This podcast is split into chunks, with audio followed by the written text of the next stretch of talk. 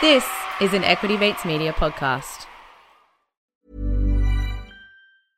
Hey, I'm Ryan Reynolds. At Mint Mobile, we like to do the opposite of what Big Wireless does. They charge you a lot, we charge you a little. So naturally, when they announced they'd be raising their prices due to inflation, we decided to deflate our prices due to not hating you.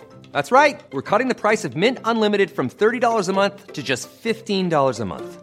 Give it a try at mintmobile.com slash switch. $45 upfront for three months plus taxes and fees. Promo rate for new customers for limited time. Unlimited more than 40 gigabytes per month. Slows. Full terms at mintmobile.com. Have a listen to this. Have a listen to this. Now, that kind of talk this week dragged Australia's share market to a two year low. There are, of course, complex reasons for that. He was the big spender. The big spender. Doing the grocery shopping 28.8. could take a huge chunk out of the family budget. And that's finance. Hello and welcome to Comedian versus Economist. We demystify the world of money and help you get a handle on the bigger picture. My name's Adam and I'm joined as always by my little older brother and real life economist Thomas. Hi Thomas. Yeah, g'day, Adam. How are we? Oh, I'm doing very well, thank you. I'm a little bit nervous for this episode because um A, I have absolutely no idea what it's about and I've done no prep whatsoever. Um, because you've just come at me and you've gone, Hey, why don't we do an episode about the weaponization of freedom? And look, I'm all for it. Um, I think it's I think it's good. I've got my guns. I'm loaded. I'm ready to go. um, what are you talking about? What are you What are you talking about with the weaponization of freedom? Yeah, I think this is an idea that, that I've been sort of stewing around in my mind for a little bit, but I think COVID has presented a number of challenges. So we're a year on from COVID and looking back at how it's all played out, it's kind of in the rear view mi- mirror enough to, to fig, you know, draw a few lessons. Hmm. And one of the lessons that I'm drawing is that freedom makes democracies vulnerable. Okay. So you look at so the, the, the key stat here is what happens for the in the US, the US experience. The US at time of recording has 500,000 dead. They've got 4% of the world's population, and yet they account for 20% of COVID deaths. And America, until recently, well, in the, until the later stages of 2020 at least, was really struggling to pull together a coordinated, sensible approach to COVID and to deal with it properly. Yeah. There was a. Yeah, I mean, the leader was a lunatic. That didn't help. Mm. I think it definitely didn't help. I think it definitely didn't help. Not so much a lunatic. Well, I mean, you know, I don't want to get all political, and there'll be some that, that say he was a visionary, of course, and things like that. But um, but he certainly seemed like he was a large part of the problem in in response to COVID. You know, there was there was an initial denial of, of the fact and everything else. From what I saw, I don't know. Yeah. I stand to be corrected, but and I don't want to make this a political political show or, or have any political biases really. But um, but yeah, it didn't help the situation. I don't think. No, no, he probably didn't. But also, like he was operating in a political, a particular political context where he was the champion of a very particular form of libertarianism or a particular form of freedom, which hmm. was very anti-government in sort of its general posturing. And so, even though the COVID response seemed to demand a strong, coordinated public policy response, his political instincts and, and political posture up until that point and the way he was engaging with his base made it very difficult for him to be able to embrace a coordinated top down government level response. Hmm. So that's part of the challenge there that yeah, like the the particular that brand of the of the US right had very had aligned itself with, you know, being very anti-government by nature, but COVID presented itself as the perfect case of when you really do need a government because you do need a coordinated response. You do need to get people on the same page very quickly. Uh, and America really struggled to do that. And so the the counterexample to the American experience is the Chinese experience. And the Chinese government and the Communist Party regime was free to do whatever they wanted you know, regardless of how it was sort of seen, because it's a one-party state. There's no, there's democracy's not in effect. There's no, co- there's no Yep. competition. So it's really what they get to choose whatever they want, and they were able to just really go like, well, what's the best solution? What stops the most people dying in in the shortest amount of time? And let's just do that. So they they didn't have to they didn't have to go to a essentially a public vote and get a get approval for you know a, particular course of action. They could just go, "This is what we're doing," you know, and, and that, that's the end of it. Yeah, yeah, that's right. They don't, they don't, they don't even have to go and build consensus. You know, like, and I think Australia, Australia's experience was interesting. I think we, there was Australians are, I think, such a pragmatic people. They sort of went like, oh, okay, this is just what needs to be done. All right, let's get on board. And there were some elements that were a bit, you know, were resistant and concerned about the, the, the government response. But you know, by and large, people just got on, got on, got on with it and did what was needed to be done. And I think we're lucky that we but we're never really tested too much. Like I think if you know Victor, if Melbourne had to go into another lockdown, I think then you would mm. really see you know how deep is that consensus? How you know how strong is it? But China didn't have to deal with that. Didn't have to deal with democracy. Didn't have to drive a public policy response through democratic channels, through the lenses of you know a competing parliamentary system, and so it was really free to do whatever it wanted, um, and did some you know phenomenal things. Like there was a, a case of an outbreak in a province, and officials got in and COVID tested 20 million people in in two days. What really? Yeah, yeah. Incredible. Yeah, yeah, because they just got in lockdown, locked down the region, got in massive testing wow. units, got everyone on board, and and peop- and just tested everyone. So you know, you could th- trying to think about doing that in in Australia or America is just like inconceivable almost. Well, that's nearly the population of Australia. Yeah. twenty million people. I mean, that's Yeah, it's a lot of people. It's a medium-sized city in China. Yeah. Yeah, amazing. I mean, it's a good point. So the you know, you you can't help but feel that whatever decisions that politicians are making here in Australia or in the US, they always have to do it with one eye on what it's going to look like or what the hmm. perception's going to be of of them or as of them as leaders or of them as politicians, what it's going to do to their chances in the upcoming election, what it's going to mean for for the chances of the party being re-elected, therefore what's it going to mean for their job security you know mm. like Yeah. there's a lot there's a kind of a lot riding on the decisions that politicians make and i know they get paid you know to make the decisions but you kind of you kind of lose that that total objectiveness about the problem if you are trying to protect something else at the same time if you're trying to protect your position or protect i don't know whatever mm. it might be Yeah. your point of view then you can't deal with a problem like covid with pure objectivity Yeah. I, I think yeah, that's that's close to. I mean, I don't think the the CCP has the luxury of complete uh, objectivity around problems as well. They have particular agendas that they've got to you know create policy through, but and and to be consistent with. But yeah, I think much more in terms of like a health crisis, and in a way, a health crisis should be a relatively simple crisis to respond to. You know, it should be people are getting sick. We want to stop them dying. This is what we have to do to stop people dying. That's a relatively easy yeah, crisis. yeah, yeah, well, yeah. I don't, don't know. I think you're trivializing it a bit by saying it's an easy crisis. I mean, because every every action has a has a you know equal and opposite reaction or whatever the saying is. So you know you, you stop people getting sick. Well, if you you could do that by putting everyone in a box. You lock everyone in a box and you, you give them a, some food and coming through a straw in the roof, and no one gets sick. But then everyone has some has a pretty bad time because they're locked in a box, and you've got a range of other issues to deal with. Cramp, you got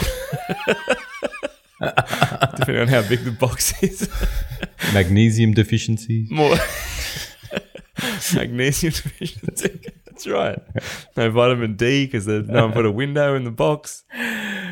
um, no, but I mean, yeah, yeah. there's some serious some serious ramifications of just locking everyone up. That's you I, know, I guess, I guess, I guess, I- but still, I mean, it's more like, say, inequality is another thing you could say is a crisis. Inequality is getting worse Right, across the yeah. Western world, is creating problems. There's unequal access to healthcare, education, all these sort of things.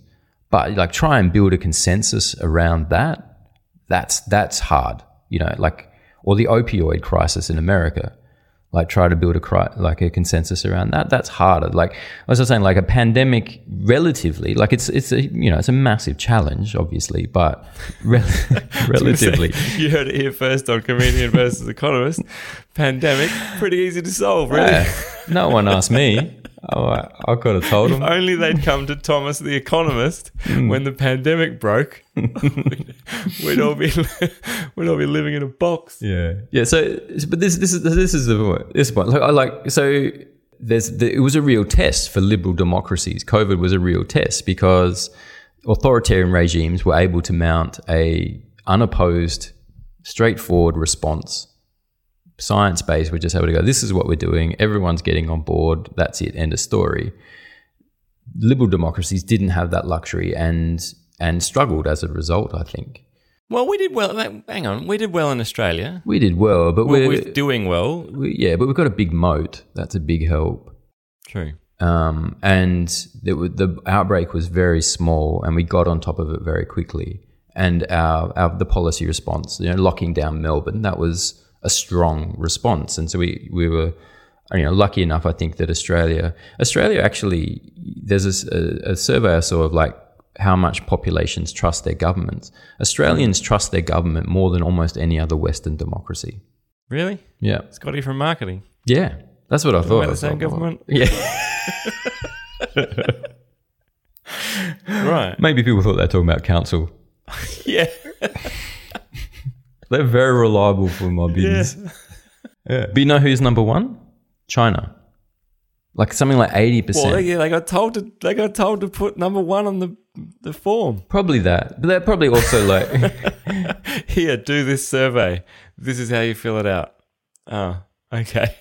there probably is some there probably is some of that. But also think like Chinese people, in my experience and, and as it's presented to us in the West, are, are you know patriotic by nature. They are quite down with what their government is about. Like there's a sort of a particular enculturation that, that seems to be happening in China that supports the Chinese Communist Party.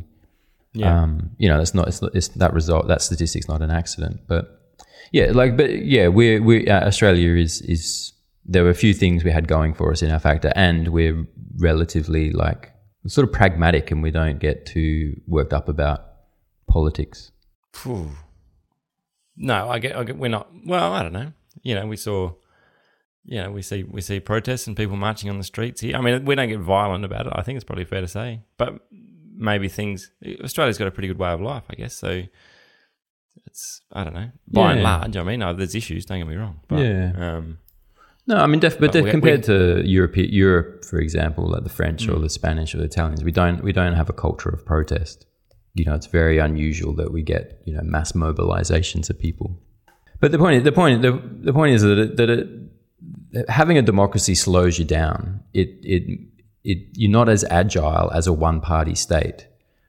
Hmm. But I would argue that that's a price worth paying. It's worth being slow to do that democratic work, get everybody on, on bol- involved, not crush people's freedoms in the name of any one particular agenda. And if that means being a bit slower, then then fair enough.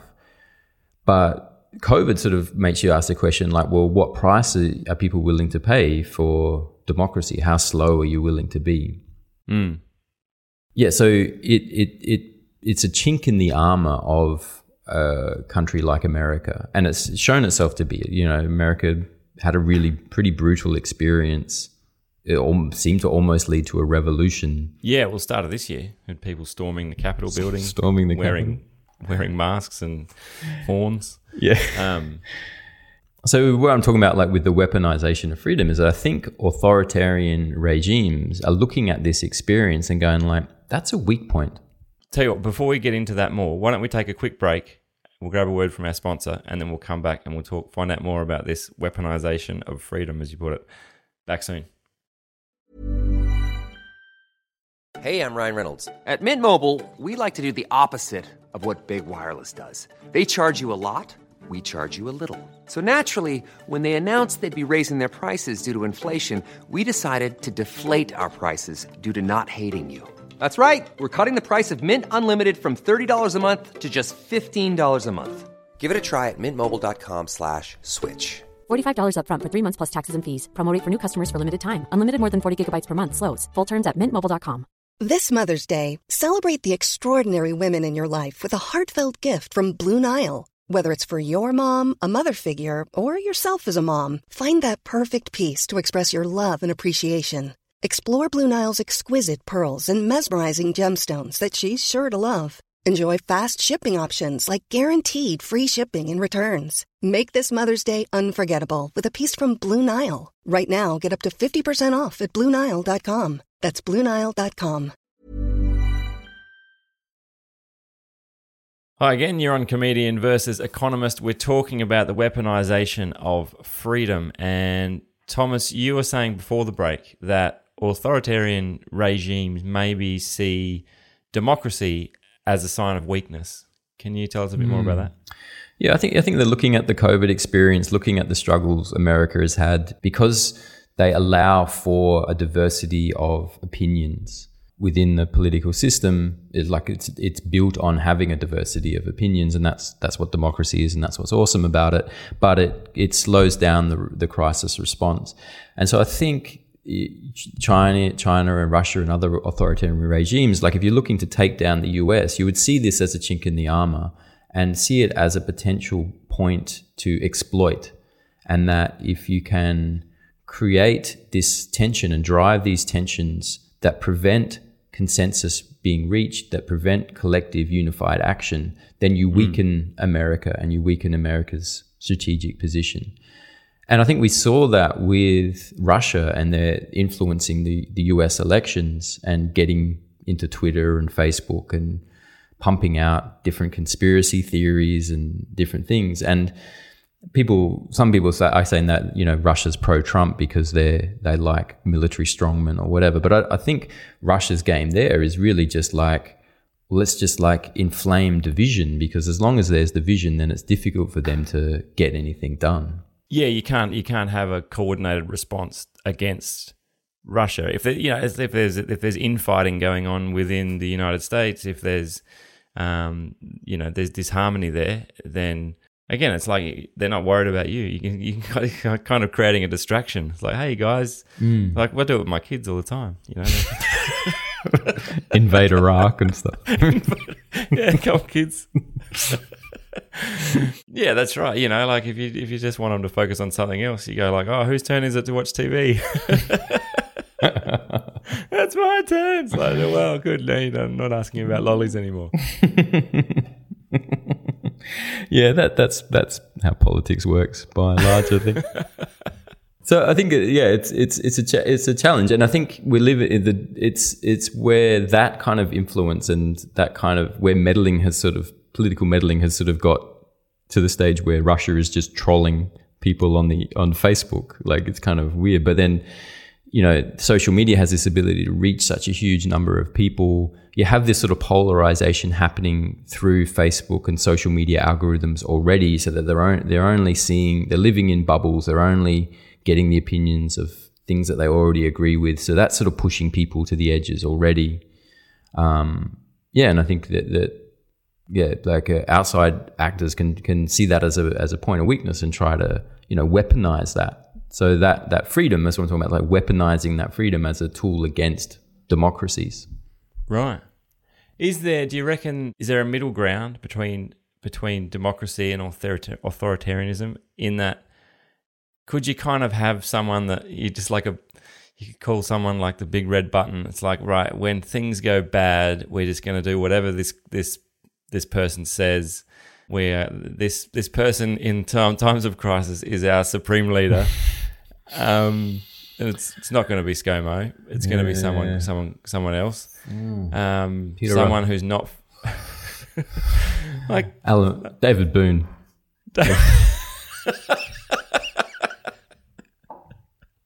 oh no! It's a global pandemic. What do we do, Booney?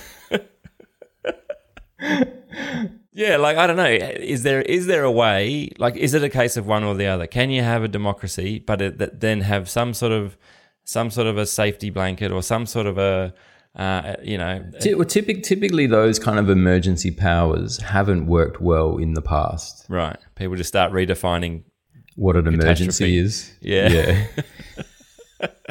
Yeah. No, I mean no, seriously, like that's kind of how every like dictator has taken control is is through emer- like using a crisis to grant themselves emergency powers that just then never never get unwound. I th- I think my feeling is that the solution is in the social fabric and is, is in the cultural fabric, and it's about creating a bit like I think you know I think Australia's maybe oddly enough ahead of the game here a bit. Like I think having that sort of level of pragmatism, but also like having having a way that we can have these discussions that it doesn't end up polarizing into ridiculous positions, that we can have a, a fact-based scientific discussion you know, ra- bring bring out dissenting voices, bring out differing opinions, but then weave them into the mix and still find a way forward. And I think the key to that is civic engagement and and people taking an interest and getting involved and holding leaders to account. Yeah, so that's one. That's that's your solution, which is mm-hmm. it's not bad. You had a big red button. I don't know where we. Well, just been penciling one in over here, just been doodling. I've got some some early designs, some some, some concept art.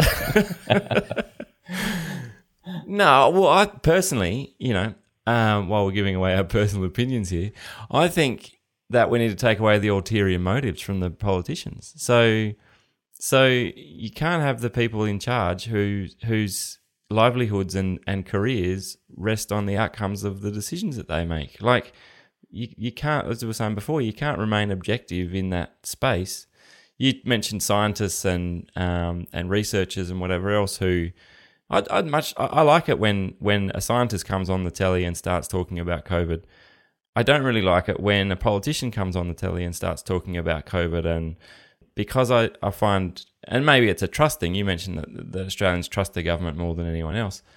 Um, I don't. That doesn't resonate with me. I, I find not that I have a distrust for them, but but everything's spun so much these days. Everything's Yeah. so rehearsed and practiced that that I don't even know that there's any point listening to to generally there's the, not. the speeches anymore because because they're, they're not they're not the just the facts. They're they're spun to make to present a certain way that that is going to protect you know their mm. interests. And so Yeah. to me they're con- they're conflicting ideals when you go well we've got someone here who's who needs a popular vote like that's the way to stay in is you get the pop you win the popular vote therefore you need to be popular and so how do you be But I think I think you look at what happened in Australia. I think Australians rallied behind their leaders. Leaders had strong, pop, you know, opinion polls all through the early stages of COVID, and there was a real tolerance for mistakes.